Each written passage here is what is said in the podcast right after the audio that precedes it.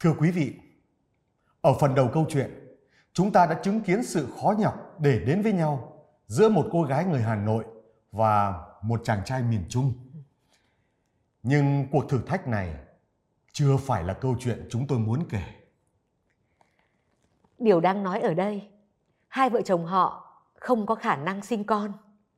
Họ muốn tìm con nuôi. Vâng, việc kiếm tìm con nuôi ra sao là câu chuyện chúng tôi muốn kể sau đây.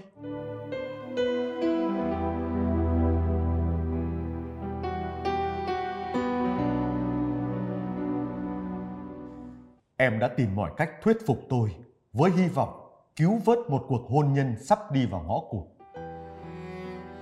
Cô ấy bàn với tôi về việc nhận con nuôi. Chúng tôi thuê nhà ra ở riêng. Chúng tôi cùng vun vén cho một tổ ấm gia đình mới.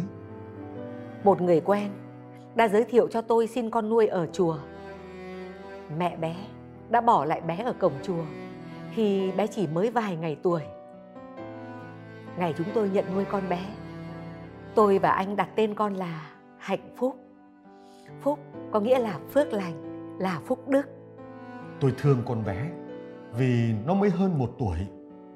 Sau này chẳng thể nhớ được bố mẹ đẻ của mình là ai. Vì thế tôi thương chiều con bé, yêu như con đẻ của mình vậy. Cảm giác thiêng liêng được làm cha, làm mẹ khiến gia đình chúng tôi ấm áp và bình yên hơn. Và điều kỳ diệu đã đến. Sau hơn ba năm nuôi Hạnh Phúc, vợ tôi đậu thai. Niềm hạnh phúc vỡ òa. Chúng tôi mong chờ từng ngày một bé trai kháu khỉnh ra đời. Có những lúc tôi dường như đã hết hy vọng vào chuyện có con. Nhưng con đã đến với gia đình tôi. Tôi cảm thấy ngập tràn hạnh phúc khi thấy con trai lớn dần từng ngày trong bụng mẹ. Hạnh phúc thiêng liêng và vỡ òa khi nghe con cất tiếng khóc chào đời. Tôi được làm bố một lần nữa. Tôi đặt tên con là An, Bình An. Từ ngày có em trai, Hạnh Phúc rất yêu em. Phụ mẹ chăm em cũng rất khéo. Nó còn đặt tên riêng cho em là Bảo Bối. Bất kể ai đến chơi và thăm em, nó đều dò xét và không cho họ thơm lên má, lên tay của em bé. Tôi hỏi con thì con nói rằng mẹ bảo con là nếu người khác thơm em bé sẽ dễ khiến em bị ốm. Mẹ cũng không cho con thơm em. Con thích em lắm, nhưng con còn sợ em ốm hơn, nên con sẽ chỉ ngắm em thôi. Tôi biết Tôi biết vợ tôi đang dần có sự khắt khe với con bé. Cảm giác thật khó khăn mới có được đứa con, nên tôi nâng niu chăm sóc đứa bé như một bảo bối thiêng liêng. Mỗi khi Hạnh Phúc tới gần, tôi lại lo sợ con bé sẽ làm bị thương em. Dù sao, nó mới chỉ là đứa trẻ năm tuổi. Tôi cũng không thể chủ quan chuyện trẻ con hay đùa nghịch. Lỡ có gì xảy ra thì sao? Vợ tôi cũng không thích việc con bé đòi ngủ chung với cô ấy và bé An. Sao vậy nhỉ? Tôi đã trở thành một bà mẹ bỉm sữa chính hiệu. Việc chăm An rất bận bịu. Tôi muốn dành hết thời gian cho con trai, vì con là tất cả những gì quý giá nhất đối với tôi. Càng ngày, tôi càng nhận thấy rõ sự thờ ơ của vợ tôi với con nuôi. Tôi hiểu cho vợ, nhưng cũng trách vợ. Con bé đã lên năm tuổi, đã biết hiểu chuyện và nhạy cảm hơn. Nhưng dường như con bé không thể chia sẻ được điều gì với mẹ. Trước đây, mỗi ngày đón Hạnh Phúc khi đi lớp mẫu giáo về. Nhưng từ ngày có em bé thì đó là việc của anh ấy. Nhìn đứa con gái bé bỏng thầm buồn, tôi thêm thương con. Một lần bị mẹ mắng và không cho ôm em, con bé chạy ra xó nhà khóc thút thít và hỏi tôi: có phải mẹ yêu em hơn vì em là con trai, còn con là con gái, đúng không hả bố? Cả ông bà ngoại cũng không còn hay nói chuyện và mua đồ ăn cho con như trước.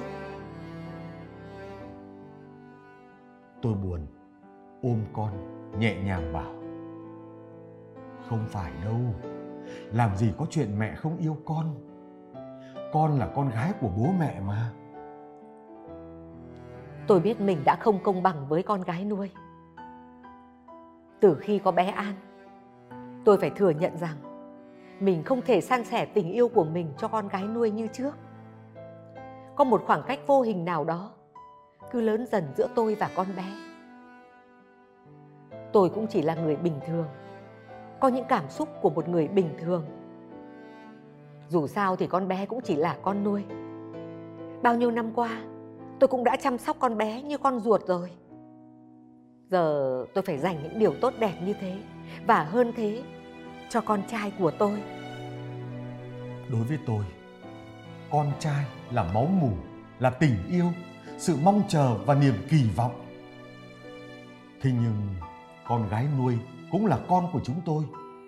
Đứa trẻ nhận nuôi ngày ấy chính là sợi dây tình thương buộc lại mái ấm của chúng tôi, cứu vãn cuộc hôn nhân này và giúp chúng tôi trưởng thành hơn trong trách nhiệm làm cha, làm mẹ. Hơn nữa, con bé lại thiệt thòi hơn những người khác, vì có thể nó mãi mãi chẳng biết được bố mẹ ruột của mình. Vậy nên đứa trẻ nào cũng cần được yêu thương và che chở. Một ngày, người chị ruột mẹ đẻ của Hạnh Phúc tìm đến để xin nhận lại con. Chị ta nói rằng mẹ ruột của con bé đã mất. Trước khi ra đi, mẹ con bé đã nói tên ngôi chùa ngày xưa đã bỏ con bé ở đó. Họ dò hỏi khắp nơi và tìm được gia đình tôi, và đến nói rằng muốn sửa sai lỗi lầm của em gái. Mặc dù gia cảnh của họ cũng còn nhiều vất vả, nhưng họ vẫn muốn xin lại máu mủ của mình, muốn bù đắp cho con bé. Tôi nghĩ nếu phải lo thêm cho con gái nuôi, con trai tôi sẽ không có được điều kiện chăm sóc tốt hơn. Con bé cũng đã sắp bước vào lớp một, cần chuẩn bị đủ thứ cho con đi học. Rồi hai đứa nhỏ sẽ lớn dần, nuôi chúng sẽ mệt nhọc hơn. Tôi dần cảm thấy quá sức. Trong đầu tôi đã thoáng nghĩ đến việc trả lại con nuôi. Nuôi hai đứa con rất vất vả. Tôi biết vợ tôi đã phải lo nghĩ rất nhiều. Tôi chăm chỉ đi làm, công việc cũng dần phát triển hơn. Nhưng để nuôi con và tính chuyện mua nhà, chứ ở thuê mãi thế này thì quả là sức ép lớn với chúng tôi. Dù có thế, chưa bao giờ tôi nghĩ đến việc sẽ không nuôi Hạnh Phúc nữa. Đối với tôi, con nào cũng là con. Tôi đã rất bàng hoàng khi vợ nói đến suy nghĩ đó. Tôi không thể chấp nhận được việc này. Dù sao, họ cũng mới thật sự là máu mủ của con bé. Biết đâu khi trở về với người thân ruột thịt, con bé cũng sẽ tốt hơn. Họ chắc hẳn cũng yêu con bé và mong muốn đón con bé trở về. Tôi cũng đã trăn trở nhiều trước khi đưa ra quyết định và cố gắng để thuyết phục anh. Cuối cùng, cô ấy vẫn quyết định trả lại Hạnh Phúc. Ngày con trở về với gia đình họ hàng nhà mẹ đẻ, con đã khóc lớn và nhất quyết không chịu đi. Con muốn ở đây với bố mẹ và em. Xin bố mẹ đừng bỏ con đi. Nó không thể tin rằng mình chỉ là con nuôi. Còn tôi thì không thể nào quên được khoảnh khắc đau lòng đó trong cuộc đời mình. Tôi đã rất tức giận vì quyết định của vợ và bỏ về quê một thời gian. Trong thâm tâm, tôi luôn nhớ rằng mình là một người đã từng ở rể. Hơn hết, tôi biết ơn cô ấy đã mang nặng đẻ đau đứa con trai bé bỏng của mình, thậm chí suýt nguy hiểm tính mạng khi sinh con. Cô ấy đã vượt qua cơn sinh tử vì gia đình của mình. Tôi hiểu cho nỗi khổ của vợ, nhưng tôi vẫn rất khó có thể nguôi ngoai với việc trả lại bé Hạnh Phúc. tôi tìm về quê và mong anh hiểu cho quyết định của tôi. Con trai tôi cần có cả bố và mẹ chăm sóc. Tôi tin là từ đây chúng tôi sẽ có một gia đình đúng nghĩa. Và anh ấy đã trở về với gia đình. Thời gian trôi qua, tôi sống đủ đầy với gia đình của mình. Con trai của tôi lớn lên từng ngày, nhưng tôi lại thấy bất ổn mỗi khi ngồi vào bàn ăn bữa tối. Cho đến một hôm, vợ tôi tá hỏa lên, nhìn bản sao kê tài khoản của tôi. Mấy tháng gần đây đã chuyển đi một số tiền không nhỏ đối với lương của tôi. Vợ tôi bắt đầu nghi ngờ tôi có quan hệ ngoài luồng. Tôi đã căn vặn anh, căn vặn đủ điều về số tiền thiếu hụt đó. Nhưng thật không ngờ, cô ấy đã không ngờ rằng đó là tiền tôi âm thầm gửi về cho gia đình của Hạnh Phúc. Tôi muốn có trách nhiệm với con và yêu con theo cách của mình. Gia đình họ cũng chẳng khấm khá gì. Tôi không thể bỏ rơi con bé mà nhìn nó thiếu thốn. Tôi đã không bàn chuyện này với vợ vì tôi lo lắng cô ấy sẽ ngăn cản. Cô ấy cho rằng mình đã làm hết trách nhiệm với con nuôi rồi. Đi qua nhiều sóng gió, giờ đây tôi chỉ muốn giữ cho mái nhà được bình yên, hạnh phúc.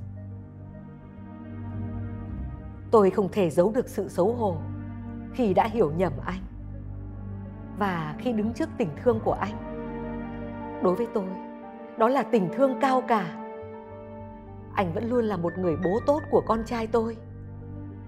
Anh chăm con, còn khéo hơn tôi nữa. Thế nhưng anh san sẻ tình yêu cho cả hai con. Anh âm thầm giữ gìn hạnh phúc và thay tôi sửa chữa những lỗi lầm. Tôi không thể bỏ mặc con nuôi, vì khi nhận con về, tôi đã thực sự coi con là con ruột. Và vì vì tôi, cha mẹ tôi đã mất. Tôi hiểu cảm giác mất đi người thân đau đớn như thế nào. Dù đã là cha của một đứa trẻ, đôi lúc tôi vẫn thầm nhớ về cái ôm của người mẹ.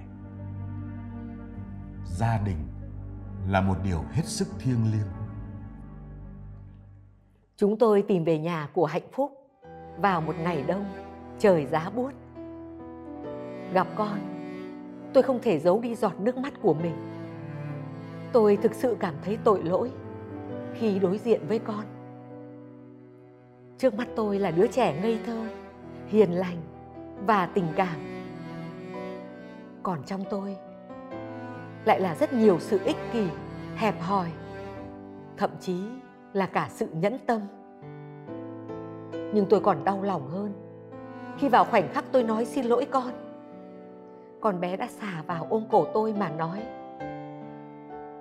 "Con rất nhớ mẹ. Con là con gái của mẹ mà." Không phải tôi đã nuôi và bao dung con, mà chính con mới là người đã bao dung với tôi. Đúng lúc tôi nghĩ, nếu như thời gian quay lại, liệu tôi có quyết định khác đi không? Ngày nay, có rất nhiều người xin nhận con nuôi để xin duyên mang thai và sinh nở. Trong câu chuyện trên, tôi đã nhận thấy sự hối hận của người vợ. Nhưng nếu được lựa chọn lại, liệu cô ấy có chọn nhận con nuôi hay không? Nếu câu chuyện vẫn xảy ra, cô ấy sẽ chọn giữ con hay lại trả lại con về gia đình người mẹ đẻ?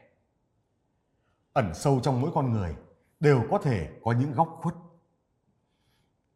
Ở đó, sự nhỏ nhen, ích kỷ có thể khiến cho ranh giới giữa lựa chọn đúng và sai trở nên hết sức mong manh. Thưa quý vị khán giả, chuyện nhận con nuôi không phải là một chuyện hiếm gặp trong xã hội ngày nay. Thế nhưng nhận con nuôi như thế nào và trách nhiệm của những người cha mẹ nhận nuôi con lại là điều mà mỗi người cần phải cân nhắc nghiêm túc trước khi đưa ra quyết định của mình. Qua câu chuyện trên, chúng tôi cũng hy vọng những người cha mẹ khi đã sinh con ra thì hãy dành cho con thật nhiều tình yêu thương và sự chở che. Bất kỳ đứa trẻ nào cũng là món quà quý giá của tạo hóa và có quyền được hạnh phúc. Đến đây, chuyên mục Giờ thứ chín xin được khép lại tại đây. Xin kính chào quý vị và hẹn gặp lại trong những chương trình sau.